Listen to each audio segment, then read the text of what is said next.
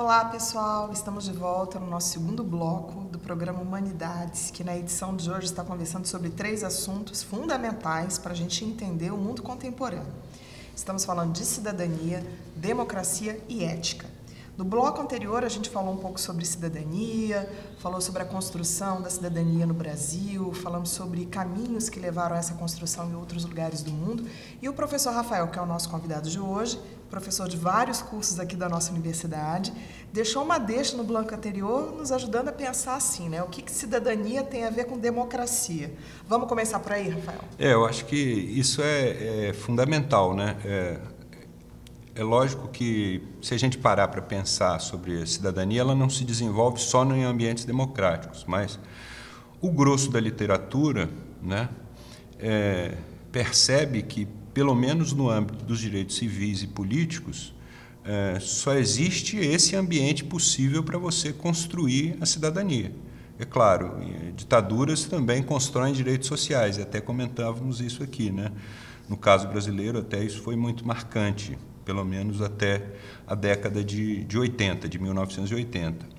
Mas, é, é, para o desenvolvimento mais pleno da cidadania, né, Luciana, é, é a democracia é fundamental. Né? É, sem democracia, como é que você vai ter direitos civis, né? liberdade de expressão, direito de ir e vir, garantia de direito de propriedade? É, como é que você vai ter direitos políticos né, de participação, de escolha, de voto, de acompanhamento, de cobrança sobre os poderes públicos? Então, a democracia, é, nesse sentido, ela é fundamental para o desenvolvimento da cidadania. E, e podemos dizer também, numa relação inversa, a própria, o próprio desenvolvimento da cidadania fortalece é, o desenvolvimento da democracia. Né?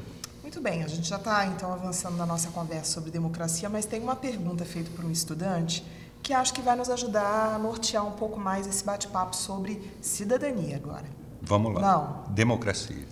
Nós temos então uma pergunta feita por um estudante que vai nos ajudar a nortear um pouco mais esse bate-papo do segundo bloco, que é sobre democracia. E a pergunta é a seguinte: O que é democracia? Bom, é, democracia, na verdade, seria importante a gente falar em democracias, né? É, mas daqui a pouco a gente pode explorar um pouco mais essas diferentes é, variações né, que esse termo foi construindo ao longo da sua história. Mas se a gente ficar na palavra em si, né, Luciano, acho que a gente pode dizer de forma bastante básica, é a definição clássica, democratos, né, poder do povo. É claro que essa expressão do poder do povo, do poder popular, do poder do cidadão, chame como você quiser, ela se dá de várias maneiras. Né? E aí é, é, isso foi mudando também ao longo do tempo, em sociedades diferentes, essa assumiu, esse poder do povo assumiu é, formas diversas e variadas. Então, existem vários tipos de democracia, Rafael? Como é que é isso? É, eu acho que a gente pode. A democracia que nós estamos acostumados, né? É, é a democracia dita representativa, né, onde nós, cidadãos, escolhemos de tempos em tempos, né, tempos esses regulares, com mandatos determinados, é, os nossos representantes para definir, pelo menos, as principais medidas das políticas públicas, a sua execução, a, sua, a legislação que rege tudo isso, é, que são os representantes, no caso brasileiro, do Poder Executivo e do Poder Legislativo. Então, é a chamada democracia representativa, onde o cidadão elege o seu representante. Mas existem outros tipos. Se a gente pensar na história, e essa é uma, uma ideia que tem sido retomada, até discute-se aí o uso da internet, das redes sociais para isso, é, que é a democracia direta. Aí a gente vai se inspirar lá nos gregos da antiguidade, né? principalmente o grande símbolo disso é a cidade de Atenas, né? onde os cidadãos se reuniam lá é, na praça para debater e resolver os assuntos públicos. É, tem países que têm retomado essas práticas. Por exemplo, recentemente, a Islândia, né, só para a gente usar um caso que foi mais curioso, a Islândia fez a sua nova Constituição é, pela, pela, pelas redes sociais. É a chamada Wiki Constituição. Né? Os cidadãos entravam lá, tinha uma página no Facebook, as pessoas ficavam mandando propostas e a comissão responsável fazia redações e apresentava as pessoas pela, pela, pelo próprio Facebook, o artigo ficou assim, o assado, incorporamos essa mudança.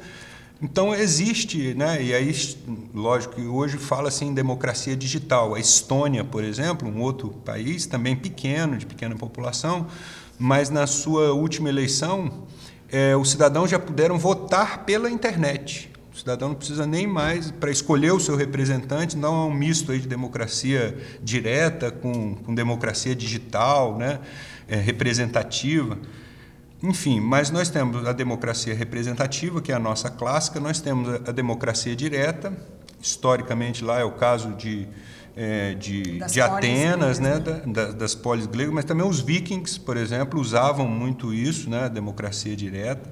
É, nós temos a democracia dita de assembleia, né, que a gente usa aqui no Brasil.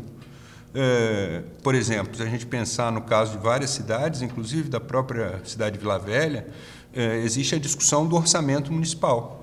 O chamado orçamento participativo. É o orçamento participativo. Né? Isso é feito por meio de assembleias, nos bairros, nas regiões. É a chamada democracia de assembleia. Então, na verdade, você tem né, essas diferentes formas. E hoje, como eu dizia, é, você tem essa ideia que está sendo pouco a pouco colocada em prática da chamada democracia digital. Então, mesmo aqui no caso brasileiro, a gente poderia citar, em, já tem vários lugares, a própria Câmara dos Deputados, o Senado já eventualmente fazem isso, colocam projetos de lei em discussão pública via eh, site. Aí fica lá o projeto e o cidadão pode ir lá participar, emitir opinião, dar sugestões. Né? Eventualmente, aí nós, nós vamos ter que esperar para ver né, como é que vai ser esse desenvolvimento, mas os mais otimistas dizem que nós poderemos chegar no momento em que você retome a ideia da democracia direta completamente é, pela ágora digital, né, pela praça pública digital. Mas isso ainda é algo para se ver, está mais no campo do debate teórico do que da prática, mas nós temos esses elementos positivos, né, no caso da Islândia, no caso da Estônia, que já apontam para isso, para essa possibilidade, pelo menos. Então, acho que, grosso modo, se a gente fosse pensar na história, a gente pode falar, pelo menos, em três formas principais de democracia. A democracia direta, aí o exemplo clássico é lá da Grécia Antiga, né? É, a democracia representativa, que é essa que nós construímos a partir aí do século XVIII, né? final do século XVIII, início do XIX, é, com os estados nacionais mais fortalecidos, e a democracia de assembleia que foi se desenvolvendo principalmente no século XX, né? final do XIX, mas principalmente no século XX, nesse início de XXI. Muito bem, nós vamos agora para mais uma pergunta vindo, vinda dos nossos estudantes e que tem tudo a ver com esse tema que a gente está discutindo, que é o chamado democracia. Vamos rodar. Quais são as instituições mínimas para a democracia? Bom, acho que é, para a gente pensar em, em instituições é, da democracia, é importante a gente destacar sete elementos. Né? São sete elementos é, fundamentais é, que um, um regime, para se chamar de democrático, deve possuir.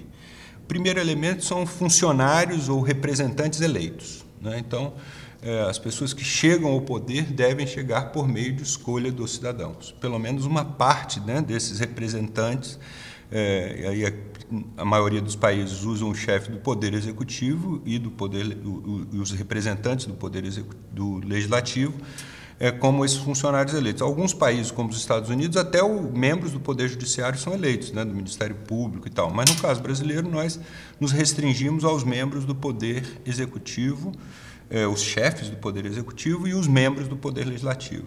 Uma segunda questão, e isso é fundamental, eleições livres e frequentes. Então, tem que ter eleição, tem que ter liberdade para os, diversos grupos é, políticos disputarem, e essas eleições têm que ocorrer de tempos em tempos. E tem que ser um tempo relativamente curto. Né? Não, não, vou fazer uma eleição agora, daqui a 50 anos eu faço outra. É, mas aí a frequência não está dada. Né? Então, quando se fala em frequência, é um tempo que tem que ser relativamente curto. A maioria dos países usa quatro anos, alguns cinco, alguns até seis, mas parece que é, é, é o padrão, vai por aí. O terceiro elemento fundamental é liberdade de expressão. Né? As pessoas têm que ter é, tanto os grupos políticos que estão aspirando poder quanto os cidadãos têm que ter liberdade de se exprimir nessa sociedade, expressar suas opiniões, as suas visões de mundo, os interesses que as movem, para que essa disputa ocorra de forma ampla e democrática. Uma quarta questão, e isso é fundamental, fonte de informação diversificada. Então não dá para ter só, né, digamos assim, imprensa oficial. Não dá para ser só uma fonte de informação. Uma quinta questão é autonomia para as associações. E aí a gente retoma aquela discussão lá do finalzinho do primeiro bloco, né, Luciana, que é o papel dos partidos políticos. Quando se fala em associações aqui, claro, não estamos falando só de partidos, você tem as diversas, hoje a gente chama de ONGs, né, mas é, as associações dos cidadãos para diversos temas, desde uma associação de bairro até um tema, né, meio ambiente, saúde, o que for. Mas os partidos políticos são as associações, pelo menos até o momento, né, são as associações por excelência que aspiram o poder e que, é, que movem a, as engrenagens do poder. Evidente que hoje, e essa é uma discussão que está passando pelo mundo, a democracia passa por uma série de dificuldades, até por esse momento de transição em que as pessoas não estão muito satisfeitas, mas só com o sistema representativo, elas querem participar mais diretamente do poder. Mas, de toda maneira, os partidos políticos, eh, eles são, pelo menos até esse momento, como eu dizia, a forma clássica de representação dos interesses dos cidadãos. E talvez aí, se a gente pensar especificamente nos problemas da democracia brasileira, é que a gente possa verificar uma causa da nossa crise, porque os partidos muitas vezes aqui, pelo menos, deixam de representar esses interesses e passam a pensar só nos seus próprios assuntos e nos assuntos daqueles que os lideram. Mas, enfim, essa autonomia é, é, para as associações é, é, fundamental. Um sexto item é uma cidadania política inclusiva. Então, você tem que permitir que os cidadãos incorporem direitos políticos. Não dá para você sair excluindo as pessoas da participação. Né? E aí, quando se pensa nisso, é principalmente a participação dos jovens e adultos nos processos eleitorais e na possibilidade de, de expressar suas opiniões. É claro que né, todos os países faz um, fazem uma linha de corte, que é pela idade. Né? E, e no caso brasileiro, até a idade mínima é bastante é, razoável, 16 anos. Né? Poucos países no mundo adotam essa idade, a maioria adota a idade de 18 anos. Mas a nossa exclusão, é, é, nesse sentido, não existe. Né? Porque é razoável supor que a partir, né, a partir só de uma certa idade que a pessoa ganha maturidade. Evidente que alguém poderia dizer, ah, mas eu já tinha maturidade antes dos 16, né? Sim, mas aí são exceções à norma e não dá para você ficar legislando assim para cada caso específico, você precisa traçar uma linha de corte, né? E, e esse é o caso. com mais de 18 anos também não tem maturidade. Exatamente. Né? É o raciocínio contrário. Subjetivamente é. isso também. E por último, acho que o sétimo elemento importante é a divisão de poderes. Né? Não dá para você deixar os poderes todos concentrados. Aí nós estamos lembrando lá do nosso grande pensador político francês, Montesquieu, quando ele propôs lá a sua tripartição de poderes, que é a que a gente usa até hoje. Né? E, e aí eu queria chamar a atenção, até me intrometendo na área né, de, de ciência política um pouco, mas que a gente pensa em Montesquieu, né, com a sua ideia de poder executivo, legislativo e judiciário, como uma ideia de funcionalidade. Ah, os poderes existem para cumprir as suas funções. E esse definitivamente não era o objetivo é, fundamental de Montesquieu. É claro que ele objetivava alguma funcionalidade a partir do próprio nome dos poderes que ele escolheu: legislativo, legislar, executivo, executar, judiciário, julgar. Mas a gente sabe que isso não é tão perfeito, né? cada um no seu, na sua caixinha, assim, separadinho. Existe uma certa intromissão de um nos outros. Mas o objetivo fundamental de Montesquieu, ao propor essa tripartição de poderes, qual era? Era impor a moderação, impedir que algum poder usurpasse o poder de toda a sociedade em seu nome. Se ele tentasse fazer isso, os outros dois o impediriam, ou pelo menos teriam possibilidade de tentar impedir isso. Então, acho que isso é importante, né? A ideia de que o poder, para ser exercido numa democracia, ele deve ser exercido de forma moderada. Ninguém pode ter o poder é, todo o poder em suas mãos, porque acaba abusando dele. Né? Muito bem, Rafael. Nosso bloco é curto, né? A gente teria muito mais perguntas para fazer, mas como nós já estamos encerrando o nosso tempo, uma pergunta para a gente fechar esse assunto da democracia. Bom, você vem pontuando questões históricas que foram combinando tanto no bloco anterior com a construção do sentido de cidadania, quanto nesse bloco a construção dessa democracia, né? Você citou aí desde as, da Grécia, enfim, vem fazendo esse percurso. Mas a gente falando da democracia no Brasil, para onde a gente está caminhando? É, esse é, é um problema, né, Luciano? Quando a gente vê os últimos anos, são anos muito, muito disputados, muito radicalizados, pelo menos no discurso público, né? Um discurso público eventualmente muito vazio, com muitas adjetivações e pouca, pouca substantivação, né? pouco substantivo e muito adjetivo, e uma democracia que não satisfaz os cidadãos porque acaba não respondendo aos seus interesses.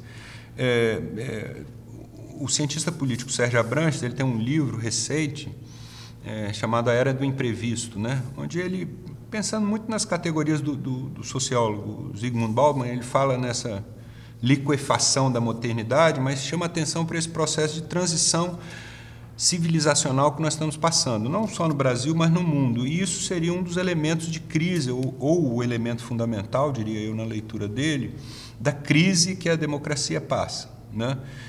E, logicamente, essa é uma dificuldade. No caso brasileiro, essa transição civilizacional, que coloca uma crise grande sobre a democracia, e não só no Brasil, no mundo, no caso brasileiro, no entanto, nós temos alguns componentes adicionais. Né?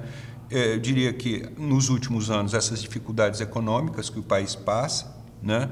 É, mas também as dificuldades políticas e principalmente dentro desse âmbito das dificuldades políticas, esses seguidos casos de corrupção, que abalam continuamente o sistema político. Né?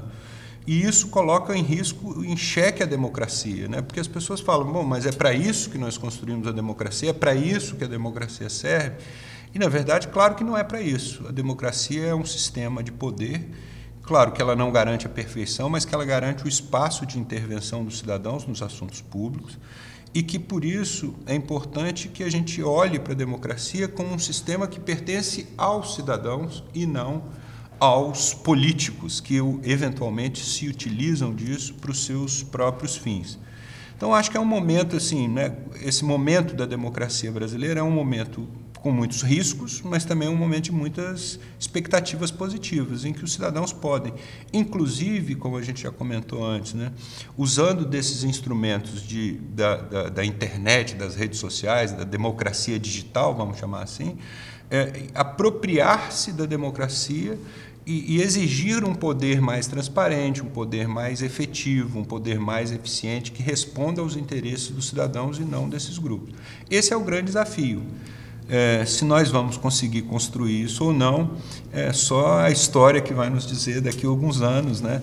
É, eu acredito que a democracia tem essa capacidade. Né? Ela permite os instrumentos, ela permite que os cidadãos criem os instrumentos para isso mas a resposta concreta nós vamos ter que, né, como diria nas novelas, né, esperar as cenas dos próximos capítulos. E esse é um ano importante, né? Esse ano de 2018. Com certeza. Né, com eleições aí em várias esferas, muita coisa. Com certeza, e é importante aí que a gente fique atento, né, para escolher bem os candidatos, né, olhar bem a, a biografia das pessoas, as propostas, o compromisso que elas têm com a própria democracia e com o funcionamento dos poderes, né, do executivo, do legislativo, do judiciário. Uma pena que o nosso tempo é pequeno para um assunto tão importante, mas a gente vai encerrar esse segundo bloco que se dedicou a tentar entender e debater o tema da democracia. E no próximo bloco a gente vai falar sobre outro assunto que tem tudo a ver com isso tudo, que é ética. Daqui a pouco a gente volta.